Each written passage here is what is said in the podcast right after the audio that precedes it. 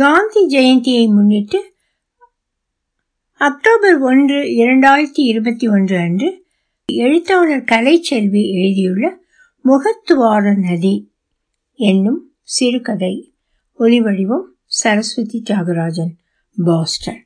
கடலான நிலத்துக்காரனான அவன் காக்கேசம் கிராமத்தை நோக்கி பயணம் புறப்பட்டிருந்தான். அது அவனுடைய படுவூர் கிராமத்திலிருந்து கிட்டத்தட்ட பத்து மைல் தொலைவில் இருந்தது. கடற்காற்று லேசாக மணலை கிளப்பி கொண்டு வீசியதில் கண்களை சுருக்கி கொண்டு நடந்தான். அணிந்திருந்த மேல் சட்டையில் காற்று புகுந்து கொண்டு உடலை உப்பலாக்கி காட்டியது. காய்ந்த புன்னை இலைகளையும் கொய்யா இலைகளையும் அடிப்பறிப்பதற்காக சேகரித்து கொண்டிருந்த பெண்கள் இவனை கண்டதும், "எப்போ வந்தே கங்காதரர்?" என்றனர் புருவம் உயர்த்தி. வாலில் முகிற்கூட்டம் கவிழ்ந்ததும் கலைவிதமாக இருந்த நாளொன்றில் அவன் படுவூரிலிருந்து கிளம்பியிருந்தான். அப்போது வயலில் கதிர்கள் முற்றத் தொடங்கி இருந்தன. அறுவடைக்கு பிறகான நல்ல நாளொன்றில் காக்கேசத்தை சேர்ந்த கங்கம்மாவுடன் அவனுக்கு திருமணம் நிச்சயிக்கப்பட்டிருந்தது. அதற்கு முன்பே அவன் வீட்டை விட்டு வெளியேறுவதை அறியாமல் அவனுடைய அக்கா கிருஷ்ணவேணி எதிரில் இருக்கும் குளத்தில் பானையை துளக்கி எடுத்து வந்து வழக்கம் போல அடுப்பில் உலை நீரை ஏற்றியிருந்தாள். அவளை தவிர அவனுக்கு பார்வதி, கோமதி என்று மேலும் இரண்டு சகோதரிகள் இருந்தனர். அதில் கோமதி அவனுக்கு இளையவள். இவர்கள் நால்வரை தவிர சீத்தம்மா கண்டமையா தம்பதிகளுக்கு ராகவன் என்ற மூத்த மகனும் இருந்தான். அவனுக்கு திருமணமாகி மனைவி பூஜ்யா இரண்டாவது குழந்தையை சுமந்து கொண்டிருந்தாள். சகோதரிகள் மூவரும் கூட திருமணமாகி வெளியில் சென்றவர்கள்தான். பிறகு ஒன்றன் பின் ஒருவராக மூவருமே சுவற்றில் எடுத்த பந்தாக வீடு திரும்பிவிட்டனர். கிளம்பிவிட்டானெனினும் செல்லுமிடம் குறித்து கங்காதரனுக்கு எந்த தெளிவான திட்டமும் இல்லை. அவனுக்கு தெரிந்த ஒரே வெளியூர் நண்பனான நிமன் பிரசாத்துக்கு கடிதம் எழுதிய போது அவன் லட்சுமணபுரியில் நடக்கவிருக்கும் காங்கிரஸ் மாநாட்டுக்கு செல்ல இருப்பதாகவும் வேண்டுமானால் அங்கு சந்திக்கலாம் என்றும் பதில் எழுதி இருந்தான். நிமன் பீகாரை சேர்ந்தவன். படகு துறைகளுக்கு வந்து செல்லும் படகொன்றின் விற்பனை முகவராக நதி முகத்துவாரத்துக்கு கொண்டு வந்து சேர்க்கும் வண்டலை போல படுவூருக்கு வந்திருந்தான். அங்கு தேங்காய், புன்னை எண்ணெய், மா, பலா, பூசணி, வெள்ளரிக்காய்கள் என பருவத்துக்கேற்ப வியாபாரம் நடக்கும். வெயில் காயும் நாட்களில் சகோதரிகள் மூவரும் மரவள்ளி கிழங்குகளை வடாமாக்கியும் கடல் இழுத்து சென்று மீண்டும் கரையொதுக்கும் தென்னை மரங்களின் மட்டைகளை சீவி உருவாக்கும் துடைப்ப கட்டுகளையும் கொட்டைகளை உடைத்து பருப்பாக்கிய முந்திரிகளையும் விற்பனை செய்ய வரும் வகையில் கங்காதரனுக்கு பழக்கமாகியவன். படகுத்துறைகளில் பொருட்கள் வந்து சேரும் வரை படுவூரில் தங்க நேரிட்ட வகையில் அவனுக்கு நெருக்கமாகியும் போனான்.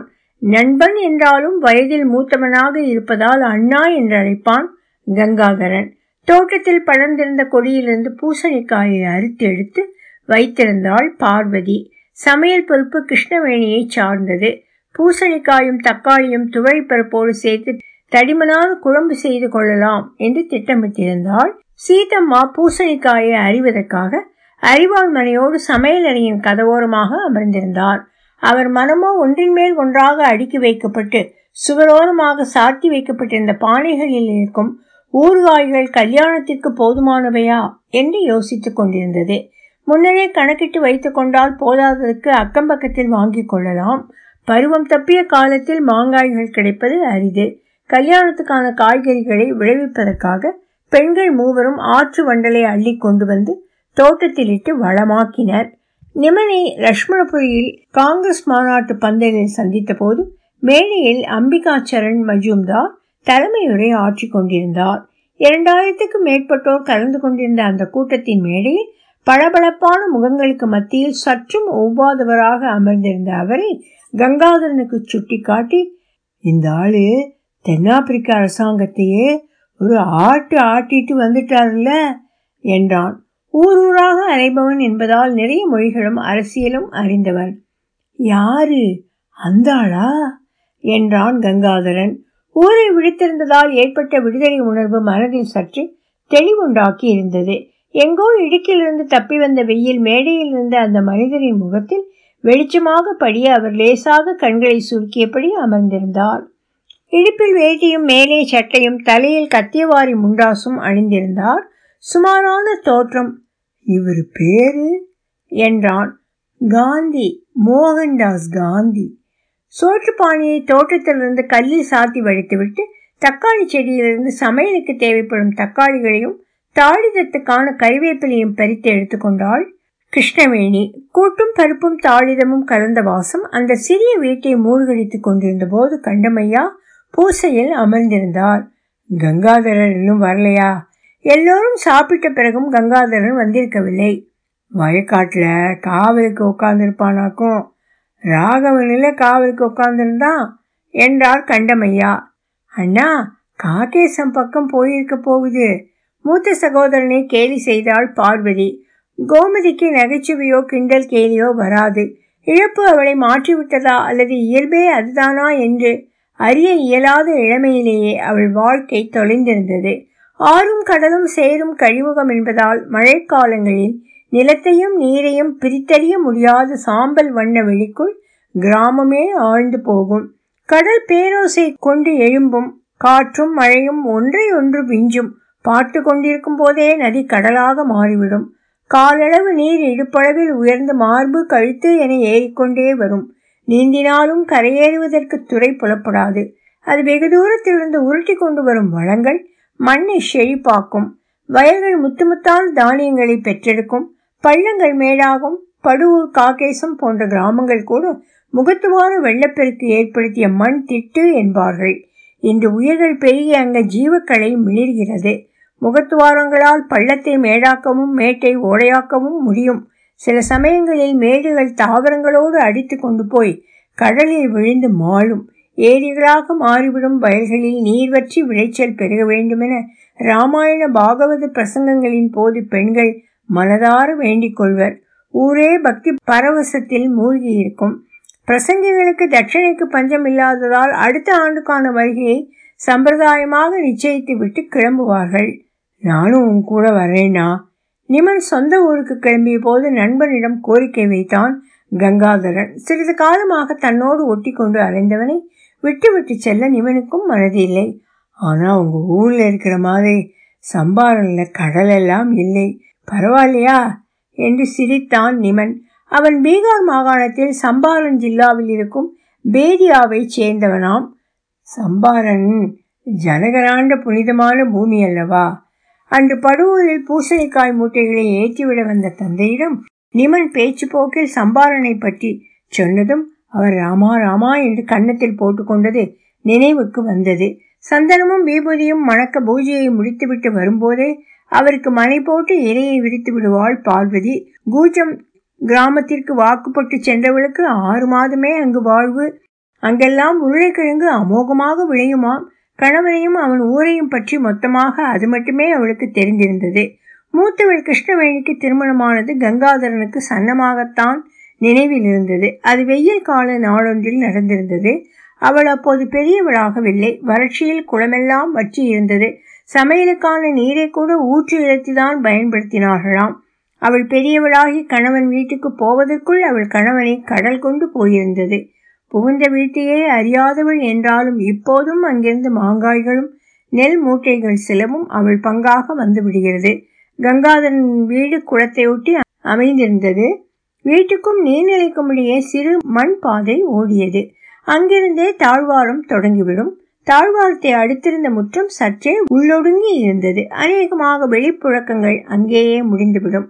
முன்னரையில் நெல் மூட்டைகள் அடுக்கப்பட்டது போக மீதமிருந்த இடம் புழங்குவது உறங்குவது உண்பதென நேரத்திற்கேற்ப வடிவு கொள்ளும்.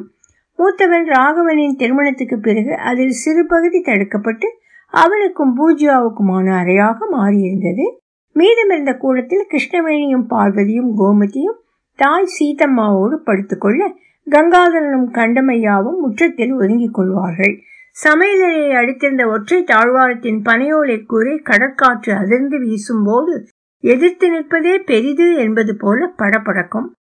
வீட்டின் பின்புறத்தில் தோட்டமும் பக்கவாட்டில் முந்திரி மரங்களும் இருந்தன. வேலை காலமெனில் வீடு சூட்டுக்குள் அமிழ்ந்தது போல் இருக்கும். ஆண்கள் இரவு படுக்கைக்கு ஜமுக்காலமும் கையுமாக கடல் அருகே இருக்கும் மணற்குன்றுக்கு சென்று விடுவர். வியர்த்து வழியும் போது வீட்டுக்குள்ளோ முற்றத்திலோ படுத்துக்கொள்வது பெரும் அவஸ்தைதான். ஆனால் ராகவனின் தடுப்பறைக்குள் மழையையும் வெயிலையும் தாங்கிக் கொள்ளும் கவசம் ஏதேனும் இருக்கலாம். இருவரும் பொழுது புலரும் வரை வெளியே வருவதில்லை. மலையில் அமர்ந்ததுமே கண்களை மூடி ராமா ராமா என்று பிரார்த்தித்துவிட்டு முதல் கவளத்தை பிசைந்து வாயில் வைத்துக் கொள்வார் கண்டமையா. பூஜ்யா அருமைய பேராவில் மகனுக்கு சோறு பிசைந்து எடுத்துக்கொண்டு தோட்டத்துக்கு சென்றாள். கணவனை இழந்தவர்கள் என்பதால் சகோதரிகள் மூவரும் அந்திக்கு சிறிது அவளை நீரில் நனைத்து வாயில் போட்டுக்கொண்டு இரவு உணவை முடித்துக் கொள்வார்கள். அம்மா காலையில் வடித்த சோற்றில் நீரை கொட்டி உப்பு ஊறி கிடக்கும் நார்த்தங்காயை தொட்டுக்கொண்டு சாப்பிட்டு முடித்த பிறகு பார்வதி பூசணை பாத்திரங்களை துலக்கி தயாராக எடுத்து வைத்துவிட்டு கையளவு சாணத்தை கரைத்து எடுத்து வந்து எச்சலிட்டு இடத்தை தூய்மைப்படுத்தினாள். அப்போதும் அவன் வீடு திரும்பி விடுவான் என்றுதான் குடும்பம் நினைத்தது. சம்பாரண் எங்கே இருக்கு என்றான் கங்காதரன். புரியாத ஊரோ பாஷையோ நண்பன் இருக்கும் போது கவலை ஏதும் இல்லை. சம்பாரான் கங்கைக்கு வடக்கே வெகு தூரத்தில் இமயமலையின் அடிவாரத்தில் அமைந்திருக்கிறதாம், கிட்டத்தட்ட நேபாளுக்கு பக்கத்தில் என்றான். படுவூரிலிருந்து கிளம்பும் போது யாரும் அறியாமல் தன்னுடன் இரண்டொரு உடுப்புகளை எடுத்து வைத்துக் கொண்டான் கங்காதரன். வாசலில் திருமணத்துக்கு பந்தல் அமைப்பதற்காக முடையப்பட்ட கீற்று மட்டைகள் வெயிலில் காய்ந்து கொண்டிருந்தன. வழியில் பசுக்களை மேய்ச்சலுக்கு அழைத்து வந்த கோமதி, துணியை குளத்துக்கல்லோரும் வச்சுட்டு போனா துவைச்சு வச்சிடுறேன் என்றாள். இல்ல, நானே துவைச்சுக்கிறேன் என்றான். திருமணம் நிச்சயமானதிலிருந்தே சகோதரிகளின் கண்களை பார்த்து நேருக்கு நேராக பேச முடிவதில்லை. இப்பவும் உங்க ஊர்ல அவரியத்தான் பைசீங்களா? சம்பரானுக்கு செல்வதற்காக ரயிலில் முஜாஃபர்பூர் சென்று கொண்டிருந்தனர். நிமன் என்றோ சொல்லி இருந்தது நினைவுக்கு வந்திருந்தது. தோட்ட முதலாளிகளோட பேச்ச மீற முடியாது கங்காதர். அதேதான் லட்சுமணபுரியில் ராஜ்குமார் சுக்லாவும் காந்தியிடம் சொல்லி கொண்டிருந்தார். அவரும் வேதியாவை சேர்ந்தவர் தானாம். தோட்ட முதலாளியின் பிரச்சனை தாழ இயலாமல் போய்கொண்டிருப்பதால் இது குறித்து காந்தியிடம் முறையிட்டு எப்படியாவது அவரை சம்பாரனுக்கு அழைத்து சென்று விட வேண்டும் என்பதற்காகத்தான் சுக்லா லட்சுமணபுரிக்கு வந்திருந்தாராம். காந்தி என்ன அரசாங்கமா நடத்தி கொண்டிருக்கிறார் முறையிடுவதற்கு என்றான் கங்காதர். அங்கிருந்த பிரஜ் கிஷோர் பிரசாத் என்ற சம்பாரனை சேர்ந்த வக்கீலும் சுக்லாவும் அவர் தென்னாப்பிரிக்காவில் ஏதோ சாதனைகள் எல்லாம் செய்திருக்கிறார் என்றனர். ஆனால் காங்கிரஸ் மாநாட்டில் சம்பாரண் விவசாயிகளின் நிலைமை குறித்து கண்டன தீர்மானம் நிறைவேற்ற வேண்டுமாய் காந்தியிடம் கோரிய போது உண்மை நிலவரம் தெரியாமல் நான் எதுவும் செய்ய முடியாது என்று சொல்லிவிட்டாராம். ஆனால் ராஜ்குமார் சுக்லா காந்திக்கு உண்மை நிலவரத்தை காட்டும் பொறுப்பு என்னுடையது என்று அவரை அழைத்து கொண்டு சம்பாரண் சென்று விட்டாராம். தடக் தடக் தடக் என்று ரயில் ஊர்ந்து கொண்டிருந்தது. இந்நேரம் அவனை காணாமல் வீடு தடுமாறி போயிருக்கும். அவன் இப்போது இரண்டு வீடுகளுக்கு கடமைப்பட்டிருந்தான். இருந்தும் யாரும் அறியாது எல்லாவற்றையும் உதறிவிட்டு ஓடி வரும் துணிச்சலை அவன் கோழைத்தனம் என்று ஒப்புக்கொள்ளவில்லை. இரண்டு வீடுகளிலும் திருமண வேலைகள் களைகட்டி கொண்டிருந்தது. கங்கம்மா வீட்டில் நிலமும் தோப்புகளும் நிறையவே இருப்பதாக சொல்லிக் கொண்டார்கள். அங்கு உருளைக்கிழங்கும் அரைக்கீரையும் நல்ல விளைச்சல் கொடுக்கும். ஆண்டுக்கு இரண்டு முறை துவரை விதைப்பார்கள். சிவதானு தனது மகள் கங்கம்மாவை கங்காதரனுக்கு தருவதாக ஒப்புக்கொண்டதில் கண்டமையா பூரித்து போனார். ஆண் வாரிசு இல்லாத வீடு அது. ஆளில்லாத வீட்டின் சொத்து இளையவனுக்கு சேர்ந்துவிடும். தென்னந்தோப்பை பெரிதாக கூறு போடும் அவசியம் இருக்காது. தோப்பினூடே காலார நடந்து சென்று கல்யாணத்துக்கு தேவைப்படும் தேங்காய்களின் இருப்பை உறுதிப்படுத்தி கொண்டார். சீதம்மாவும் பண்டமாற்றில் உளுந்தும் வள்ளிக்கிழங்குகளும் வாங்கி வைத்திருந்தாள். பெண்கள் மூவரும் நாலஞ்சு நாட்களுக்கு மும்முரமாக முனைந்து கல்யாண விருந்துக்கான வடாம்களை தயாரித்து பானையில் நிரப்பிவிட்டனர். கடல் நீரை கொதிக்க வைத்து வடித்து உப்பையும் சேகரித்தாயிற்று. விருந்தினர்களுக்காக பசுக்கொட்டிலில் மேலும் இரண்டு பசுக்கள் வாங்கி கட்டப்பட்டன. இதில் பெண்கள் பாடுதான் திண்டாட்டம். மாடுகளை மேய்ச்சலுக்கு அழைத்து செல்வதும் அந்தியில் பால் கறந்த பின் அவற்றை கொட்டிலில் கட்டி போட்டுவிட்டு கழுநீரும் பின்னாக்கும் கலந்த தீனி வைப்பதுமாக இருக்க வேண்டும். அவை மேய்ச்சலுக்கு செல்லும் நேரத்தில் சாணங்களை அள்ளி குழிக்குள் கொட்டிவிட்டு கொசுக்கள் அண்டாமல் கொட்டிலை சுத்தம் செய்ய வேண்டும். விடிந்தும் விடியாத காலை பொழுதில் அவை கால் மாற்றி கால் வைத்துக்கொண்டு குரலடித்து அழைத்த மாத்திரத்தில் ஓடிப்போய் நிற்க வேண்டும். சிலிர்க்கும் அதனுடலை தட்டி தடவி பசும்போல் கொடுத்து கன்றை பிரித்து நிறுத்திவிட்டு பால் கறக்க வேண்டும். கூடவே விவசாய வேலைகள் வேறு. ஆளும் பேருமாக சேர்ந்து நெல்லெடுத்து வீட்டில் கொண்டு வந்து சேர்க்க வேண்டும். எத்தனை பேர் இருந்தாலும் அத்தனை பேர் வேலை இருக்கும் நேரத்தில் தான் அவன் வீட்டை விட்டு கிளம்பி இருந்தான். நெல் வயல்களை தாண்டி தென்னந்தோப்புகளை தாண்டி உருளை வயல்களையும் கீரை பாத்திகளையும் தாண்டி அடுத்திருந்த சிறு குன்றை கடந்து வடக்கே பிரிந்து சென்ற காகேசம் செல்லும் வழியை கடந்து இடையே குறுக்கிட்டு சிறு ஏரியில் தாகம் தீர நீரை அள்ளி பழகிவிட்டு நடந்தபோது படுவோர் எங்கோ தொலைவில் இருந்தது. ரயில் பயணத்திற்காக கட்டி எடுத்து வந்த ரொட்டிகளை உண்டுவிட்டு நிமன் பிரசாத் உறங்க தொடங்கியிருந்தான். கங்காதரனுக்கு ரொட்டி கொஞ்சமும் பிடித்தமானதாக இல்லை. இனிப்பு போட்டு மசித்த கீரையை சூடான அரிசி சோற்றிட்டு மாங்காய் ஊறுகாயை துணை கழித்து கொண்டு சாப்பிடுவது அவனுக்கு பிடித்தமானது. கங்கம்மாவை கூட அவனுக்கு பிடித்துதான் இருந்தது. பெயர் பொருத்தமே அபாரம் என்றது ஊர். திருமணம் முடிவான தினத்தன்று சர்க்கரை பொங்கல் சாப்பிட்ட கையை கழுவிக்கொள்வதற்காக சென்றபோது கங்கம்மாவை பார்த்திருந்தான். ஒல்லியான சிவந்த தேகம், மெலிதான குரலில் பேசி கொண்டிருந்தவள் அவனை கண்டதும் வெட்கப்பட்டு நின்றுவிட அவள் தாயார்தான் நீர் இருக்கும் குவளையை அவனை நோக்கி நகர்த்தி வைத்தாள். மழைக்காலங்களில் பெரிய ஏரியாக மாறிவிடும் நிலம் பிறகு வயலாகி விடுவதும் பயிர்கள் வளர்ந்த பின் பசும் வெயிப்பாகி போவதும் அவனுக்கு பிடித்தமானது. அப்போது ஆடு மாடுகள் கூட கொண்டாட்டம் கொண்டுவிடும். இவ்வாண்டு மழையின் போது வெள்ளம் சாய்த்து விட்டு போன மாந்தோப்புகள் படுவோருக்கும் காகேசத்துக்குமான பாதையை மேலும் தோதாக்கி வைத்திருந்தது. சம்பாரணில் பூமி அதிக வெப்பமாகவும் பயிர்கள் உயிர்வாசம் மற்றும் இருந்தன. பார்வைப்படும் தூரத்தில் அலைகளால் நிலத்தை அளந்து கொண்டிருக்கும் கடலும் நிலமும் இங்கில்லை. ஆங்காங்கே தென்பட்ட மாந்தோப்புகள் கூட அவனுக்கு அந்நியமாக தோன்றின. மக்கள் கூட வளமற்றவர்கள் போல் இருந்தனர். பழகியறியாத பிரதேசம் என்பதால் அவ்வாறு தோன்றுகிறது என்றான் நிமன் பிரசாத். சம்பரான் விவசாயிகள் காந்தி என்பவரையும் காங்கிரஸ் என்பதையும் அறிந்திருக்கவில்லை என்றாலும் ஏதோ ரட்சகர் வந்தது போல காந்தி தங்கியிருந்த இல்லத்தை நோக்கி குவிந்து கொண்டே இருந்தனர். அவர் முஜாஃபர்பூர் ரயில் நிலையத்தில் நள்ளிரவு நேரத்தில் இறங்கிய போது கூட ஆச்சாரிய கிருபளானியும் அவரது மாணவர்களுமாக பெரும் கும்பல் கூடிவிட்டதாம். இதை சுக்லா சொன்னபோது எப்படியோ அவர் இங்கே வரவழைச்சிட்டே என்றான் பிரசாத். காந்தி அதிகாலையிலேயே எழுந்து கொண்டார். செய்ய வேண்டிய வேலைகளுக்கான திட்டங்களையும் அதற்கேற்ப ஆட்களையும் நியமித்துக் கொண்டார். நிலக்கடலையும் பேரிச்சம்பழமும் எலுமிச்சை சாருமான சிறு சுற்றுண்டியை வேலையை தொடங்கும் முன்பே முடித்திருந்தார். செய்தித்தாள்களும் உருதுமொழி பத்திரிகைகளும் தனது இந்த நடவடிக்கை குறித்து எம்மாதிரியான கருத்துக்களை வெளியிட்டு வருகிறது என்பதை குறித்து அறிந்து கொண்டார். செய்தித்தாள்களை அவரிடம் சேர்ப்பிக்கும் பணியில் கங்காதரன் தன்னை ஈடுபடுத்தி கொண்டான். மனுக்களை வாங்கவும் அவர்களின் கோரிக்கைகளை மொழிபெயர்க்கவும் குறிப்பெடுக்கவும் என அவருக்கு உதவியாக வழக்கறிஞர்களும் உடனிருந்தனர். ஒவ்வொரு விவசாயியும் தான் சாகுபடி செய்யும் நிலத்தின் இருபதில் மூன்று பகுதிக்கு அவரியை பயிர் செய்ய வேண்டுமாம். விளைச்சலில் பெரும் பங்கையும் நிலச்சுவாழ்ந்தார்களுக்கு கொடுத்துவிட வேண்டுமாம். செயற்கை சாயத்தின் வருகைக்கு பிறகு இந்தியாவின் உற்பத்தி செய்யப்பட்ட அவரியின் விலை கடும் வீழ்ச்சியை சந்தித்த போது தங்களுக்கு ஏற்பட்ட இழப்பையும் தோட்ட முதலாளிகள் விவசாயிகளிடமிருந்து பணமாக வசூலித்து கொண்டார்களாம். பணமில்லாதவர்களின் வீடு வாசல் நிலங்களை பிடுங்கிக் கொள்வதும் அவர்களின் குழந்தைகளையும் கடுமையான உடல் உழைப்பில் ஈடுபடுத்துவதுமாக கொடுமை செய்கின்றனர் காந்தி அவர்களே. காந்தி அவர்களின் குறைகளை பொறுமையாகவும் கூர்மையாகவும் கேட்டுக்கொண்டிருந்தார். அவரது கண்கள் பேசுபவரின் ஒலிகளையும் முகக்குறிகளையும் அமைதியாக உள்வாங்கி கொண்டிருந்தது. அத்தனை சாத்வீகமான தன்மைக்கேற்ப அவர் ஒன்றும் வயதானவர் அல்ல. நாற்பத்தி ஏழு நாற்பத்தி எட்டு இருக்கலாம். நான் அதிக வேலைப்படுவை உங்களுக்கு கொடுத்து விட்டேன் மகாத்மா என்றார் சுக்லா.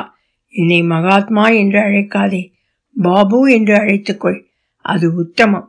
இங்கு வந்ததால் உங்களுக்கு அதிக வேலைகள் இல்லையா பாபு என்றான் மீண்டும். அதிக வேலை என்பதால் சூரியன் சிரமப்படுவதாக நாம் என்றாவது அனுதாபம் கொண்டிருக்கிறோமா? அப்படியிருந்தும் அதனை போல ஒழுங்காக வேலையை செய்பவர் யாருண்டு? இத்தனைக்கும் நம்மை போல வேலைகளை தேர்ந்தெடுத்து கொள்ளும் உரிமை கூட அதற்கில்லை. நாம் கூட கடவுளின் இஷ்டத்துக்கு நம்மை சரணாகதி செய்து பூஜ்யமாகிவிட்டால் எத்தனை நன்றாக இருக்கும். அப்படியானால் தேர்ந்தெடுக்கும் உரிமையை வலிய விட்டு கொடுத்துவிட வேண்டும் என்கிறீர்களா பாபு என்றான் கங்காதரன். அப்படித்தான் நினைக்கிறேன். கடவுளுடன் முற்றிலும் ஐக்கியப்படுத்தி கொண்டு நல்லதையும் கெட்டதையும் வெற்றியையும் தோல்வியையும் அவருக்கே விட்டுவிட்டு எதை பற்றியும் கவலைப்படாதவராக இருக்க வேண்டும். இதில் ஒரு நன்மை இருக்கிறது தெரியுமா? நம் பொறுப்பை வேறொருவருக்கு அளித்துவிட்டால் நமக்கு அதை சுமக்க வேண்டியதில்லையே. ஆமாம், அதேதான்.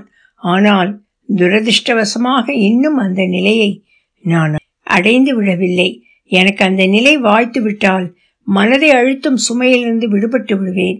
நல்லதும் கெட்டதும் நாராயணன் செயல் என்று விலகி வந்துவிடும் மனம் வாய்ப்பது பெரும் வரமல்லவா என்று எண்ணிக்கொண்டான் கங்காதரன்.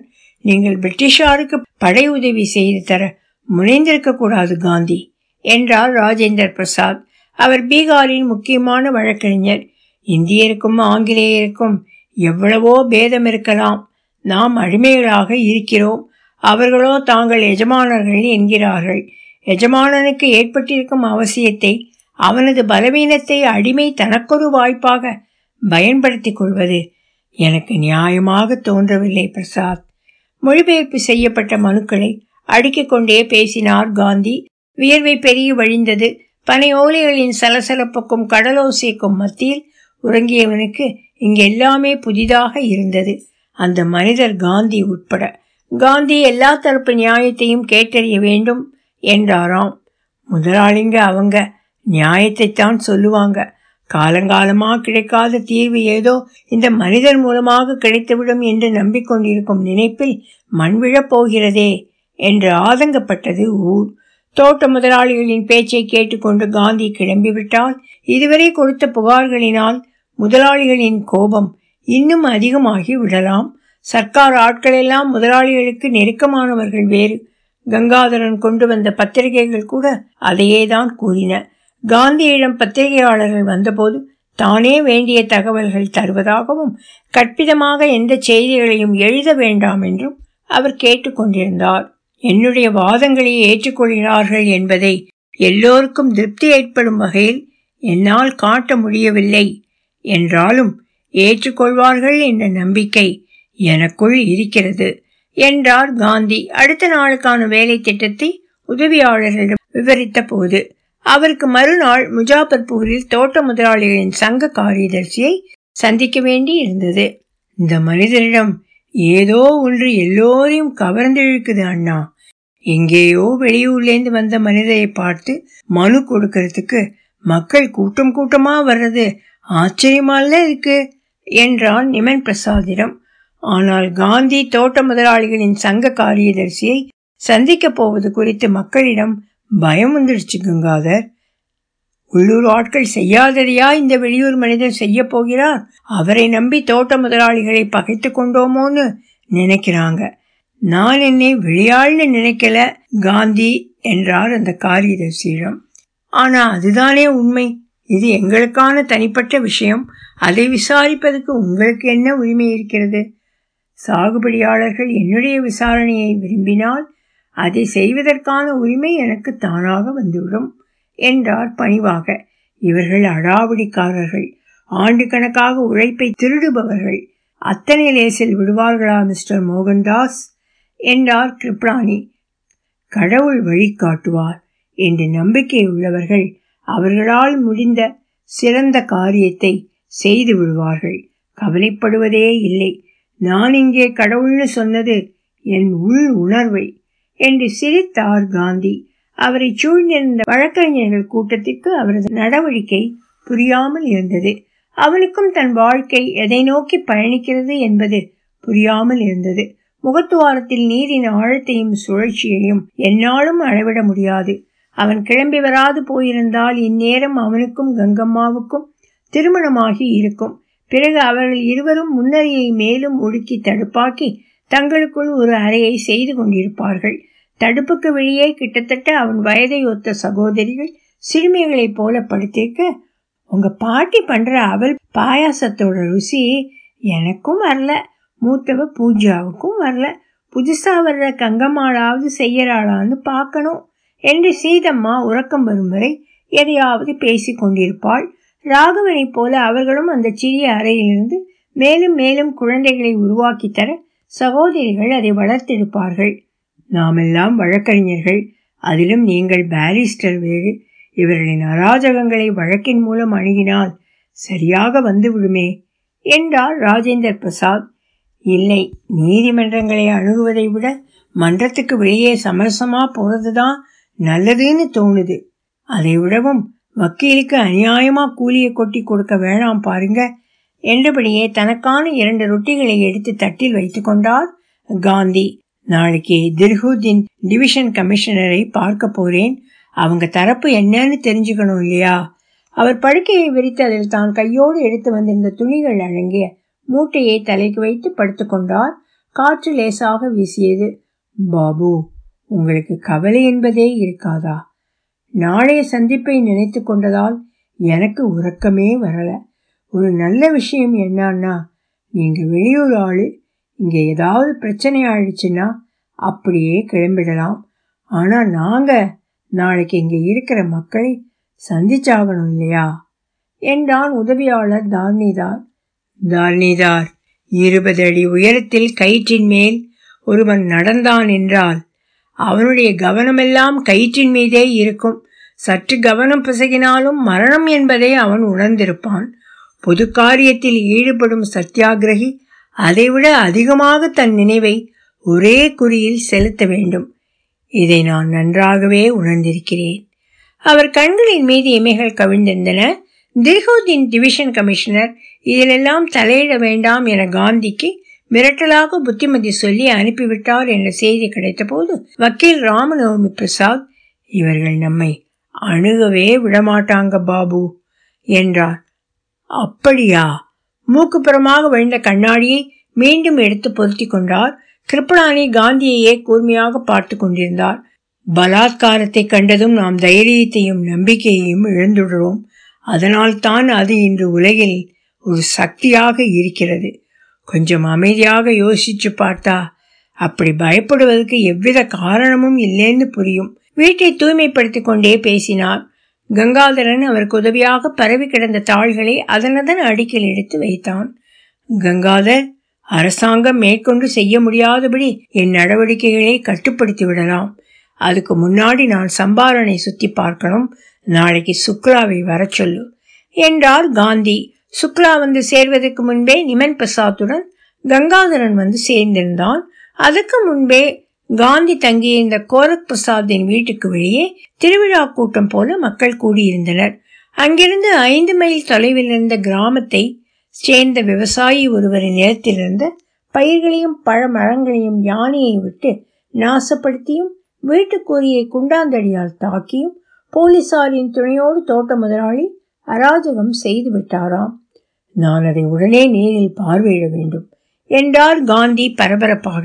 அவர் மோத்திகரிக்கு சென்றபோது ஆதரவோ தலைமையோ துணிச்சலோ இல்லாத அம்மக்கள் தங்களுக்கென்று பேச வந்திருக்கும் அந்த மனிதரை விட்டுவிட தயாராக இல்லை என்பது போல அங்கும் வைத்து கொண்டனர். அவர்களின் கண்களில் கிருஷ்ணவேணியைப் போல, பார்வதியைப் போல, கோமதியைப் போல ஏக்கம் அப்பி கிடந்தது. காந்தியின் பயணத்திற்கான ஏற்பாடுகள் செய்யப்பட்டு பயணிப்பதற்காக யானையொன்றும் வரவழைக்கப்பட்டது.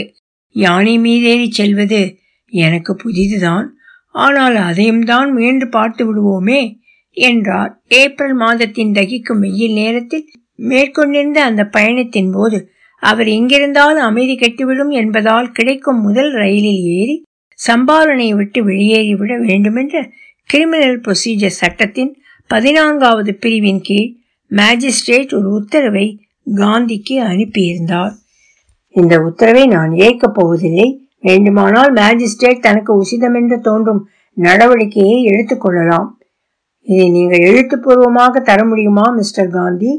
ஓ, தாராளமாக என்ற காந்தியை புரியாமல் பார்த்தனர். இது சிறை தண்டனைக்கு கூட வழிவகுத்து விடும் பாபு. உண்மைதான், நானும் வழக்கறிஞர்தானே என்றார் வெளிச்சிரிப்போடு.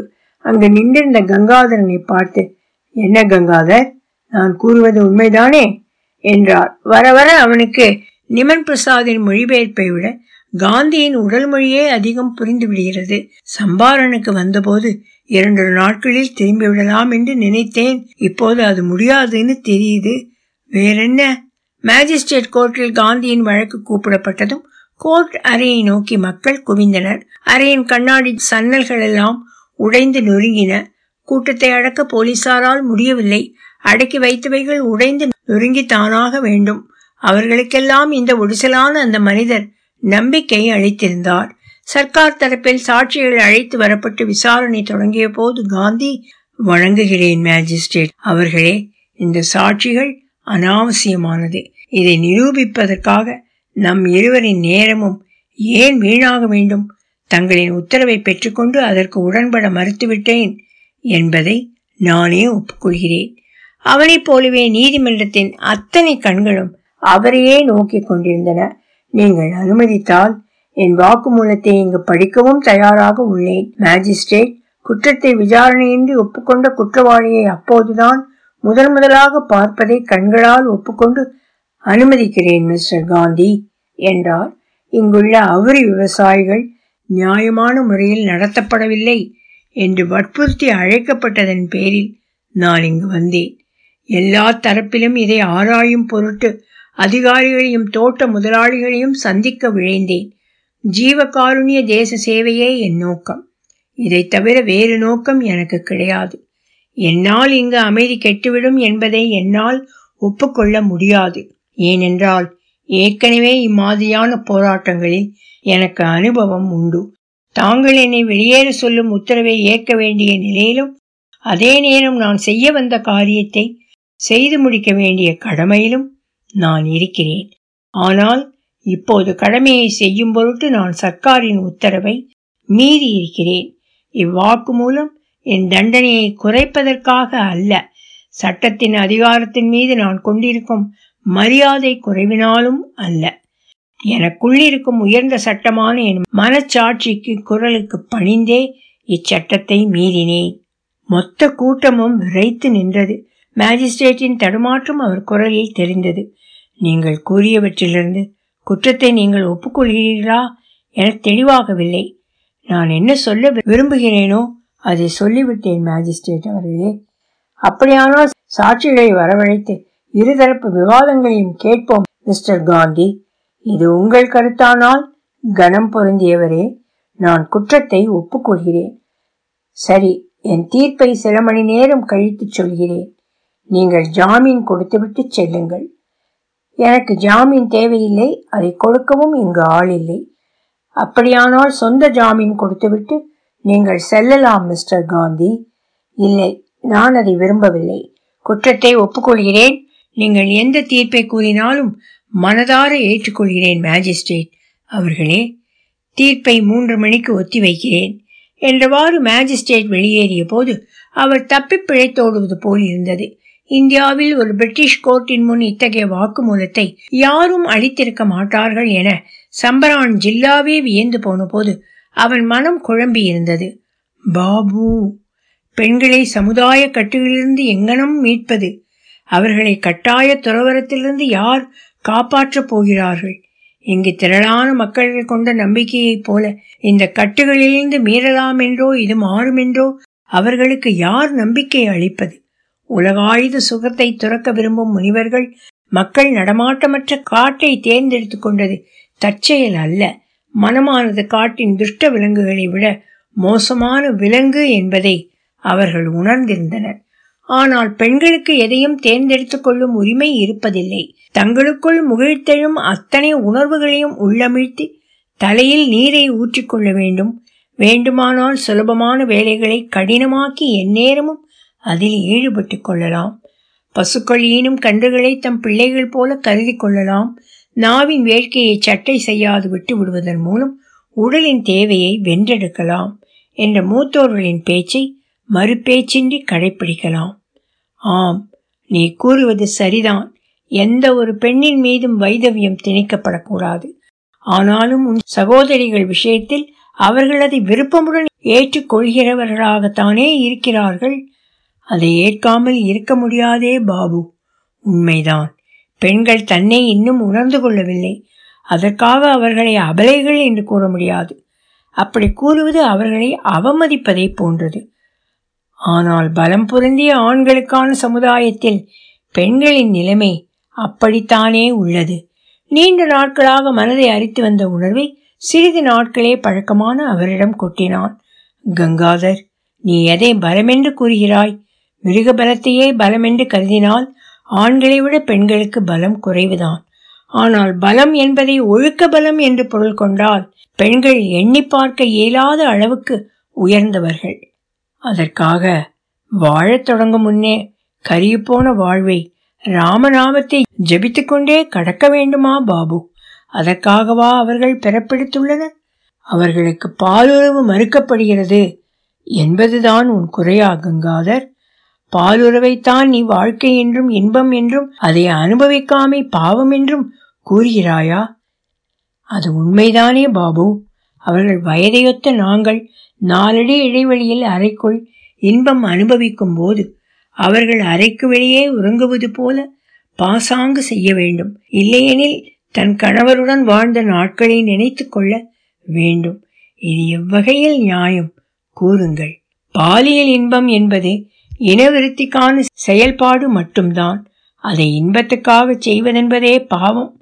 அதிலிருக்கும் நாட்டம் நம்மை உலகையில் கட்டி போட்டுவிடும். கங்காதர், இந்தியர்களான நம் முன்னால் சுதந்திரத்தை பெற்றாக வேண்டிய நிர்பந்தம் இருக்கிறதல்லவா? சுதந்திரத்திற்காக என் சகோதரிகள் என்ன செய்ய முடியும் பாபு? சேவை சேவை செய்யலாமே கங்காதர். ராமா ராமா என்றிருப்பது மட்டும் ஆன்மீகம் அல்ல. பக்தியோடு சேவையும் கலப்பதுதான் ஆன்மீகம். உன் சகோதரிகள் விருப்பப்பட்டு வேறு மனம் செய்ய ஒப்புக்கொண்டால் நான் அதனை ஆதரிப்பேன். அதே நேரம் அவர்களாக விரும்பி வைதவியம் ஏற்றுக்கொண்டால் அவர்களை கையெடுத்து வணங்குவேன். ஊனின் களங்களுக்கு கட்டுப்பட்டு ஊனிலே அடங்கி சிறைப்பட்டு கிடக்கும் வலிமையற்ற உணர்வை விட ஊனுக்கு அப்பாற்பட்ட ஆன்ம உணர்வு மேம்பட்டது அல்லவா பாபு? நீங்க இல்லறம்ங்கிற ஏற்பாட்டை குறைவா பார்க்குறீங்க. அதைவிட பக்தியும் சேவையும் உயர்வானது என்கிறேன். நீ மற்றவர்களை மதிப்பிடும்போது அவர்கள் ஏற்றுக்கொண்டுள்ள நெறியை கொண்டே மதிப்பீடு செய்ய வேண்டும். உன் மனம் விரும்புவதை அவர்களை நெறியாக பார்க்காதே. உலக இன்பங்கள் மனதை சுயநலத்தில் ஆழ்த்திவிடும். புலனடக்கம் கொள்பவர் குடும்பம் நடத்துபவரை விட மேலானவர் என்று கருதுகிறேன். அதை நீங்கள் திருமணமானவர்களுக்கும் வலியுறுத்துவது தவறல்லவா பாபு? ஓ, நீ திருமணமானவனோ? அவனை நிமிர்ந்து பார்த்தார். சிரித்தார். இல்லை, ஆனால் திருமணம் நிச்சயிக்கப்பட்டவன். திருமண தேதி நெருங்கி வரும் வேளையில் வாழ்விழந்த சகோதரிகளுக்கு மத்தியில் வாழ விருப்பமின்றி மனச்சாட்சியில் உந்துதல் தாங்காமல் கிளம்பி வந்துவிட்டேன் பாபு. புரிகிறது கங்காதரன். நீ கிளம்பியது அந்த பெண்ணின் விருப்பத்தோடு தானே? இல்லை பாபு, அவளுக்கு இது குறித்து தெரியாது. அப்படியானால் நீ மூன்று பெண்களுக்காக நான்காவது பெண்ணை பலி கொடுத்திருக்கிறாய் என்று எடுத்துக்கொள்ளட்டுமா? அன்று காலையில் காந்தி கிணற்றில் இறைத்து வாளிகளில் நிரப்பப்பட்டிருந்த நீரை கொண்டு தனது தட்டையும் நீரிழந்தும் குவளையையும் துலக்கி எடுத்துக்கொண்டு உள்ளே நுழைந்த போது, பாபு, நீங்கள் இங்கேயே இருந்து கொள்ளலாமாம், ஆட்சேபனை ஏதுமில்லை என்று மேஜிஸ்ட்ரேட் தீர்ப்பு கூறிவிட்டார். ஓடோடி வந்தவர்களுடன் சேர்ந்து கொண்டான் கங்காதரன். சரிதான், நியாயமான தீர்ப்பு. என்னுடைய நாட்டில் நான் எங்கு போக வேண்டும் எங்கு போகக்கூடாது என்பதை பிரிட்டிஷார் எனக்கு உத்தரவிட முடியாது இல்லையா பாபு? இது அவர்கள் ஆளும் தேசம் இல்லையா? ஆனால் தேசம் அவர்களுடையதில்லையே என்றார் பாபு. ஒலி வடிவம் சரஸ்வதி தியாகராஜன், பாஸ்டன்.